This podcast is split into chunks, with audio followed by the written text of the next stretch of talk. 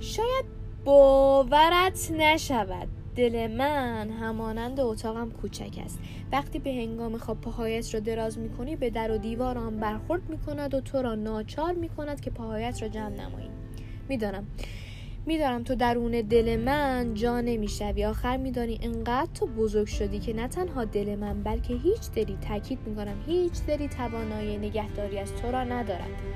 اگر در دلم جا می شدی دلم را می شکستی خیر تو عزیز محبوب من دل شکستن از بر نیستی.